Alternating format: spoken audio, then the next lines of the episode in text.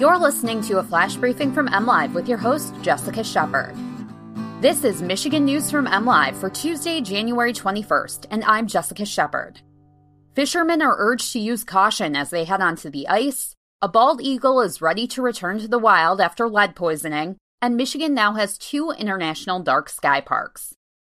Anglers are hitting the ice after waiting longer than usual for freezing conditions in Michigan, but those who head out are urged to use caution. The Coast Guard issued a warning for those planning to ice fish on the Saginaw Bay and Saginaw River, stating the ice is only in the early stage of freezing. Ice formation is running about a month behind its usual rate, officials explained. Over the weekend, three people ice fishing on Grand Lake north of Alpena were rescued after falling through the ice. Meanwhile, in Houghton Lake, Three snowmobiles and a truck fell into the water. No injuries were reported there. The Coast Guard recommends using the buddy system when going on the ice. They also urge anglers to dress for freezing temperatures and bring along self rescue tools.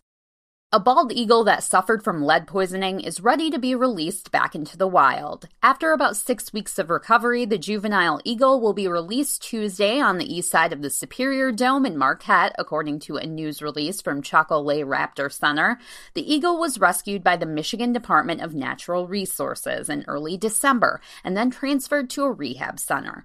Officials at Wild Instincts Wildlife Rehab Center in Wisconsin performed a routine blood lead level test. Results indicated the bird was suffering from lead poisoning, with lead levels exceeding the test's upper limit and more than three times what is considered toxic, which is usually fatal. Therapy began immediately to remove the lead from the bird's blood. After about six weeks, the eagle is ready to be released. It is flying and eating, and its blood levels are at a non detectable level for lead. The eagle has spent the past two weeks in conditioning to prepare for release.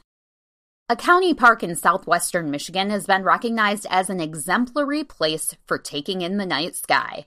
Dr. T.K. Lawless Park in Cass County was recently designated as an International Dark Sky Park by the International Dark Sky Association, an exceptional distinction given to locations that offer unspoiled night sky viewing. The 860 acre park, nine miles east of Cassopolis, is only the second park in Michigan to be honored with the distinction. In 2011, the Headlands International Dark Sky Park in Mackinaw City became the first such park in the state and one of the first 10 international dark sky parks in the world. The process to apply for the designation is extremely rigorous, including recording detailed measurements of the sky's darkness as well as altering outdoor lighting to meet strict requirements. The park is committed to staying open late a certain number of nights for star viewing, and special programming is in the works.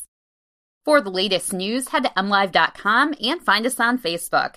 A shout out today goes to the Frankenmuth Cheese House Mouse, who is seeking a name after 50 years of welcoming guests to Little Bavaria. Voters can submit a name at the Frankenmuth Cheese House or on their Facebook page.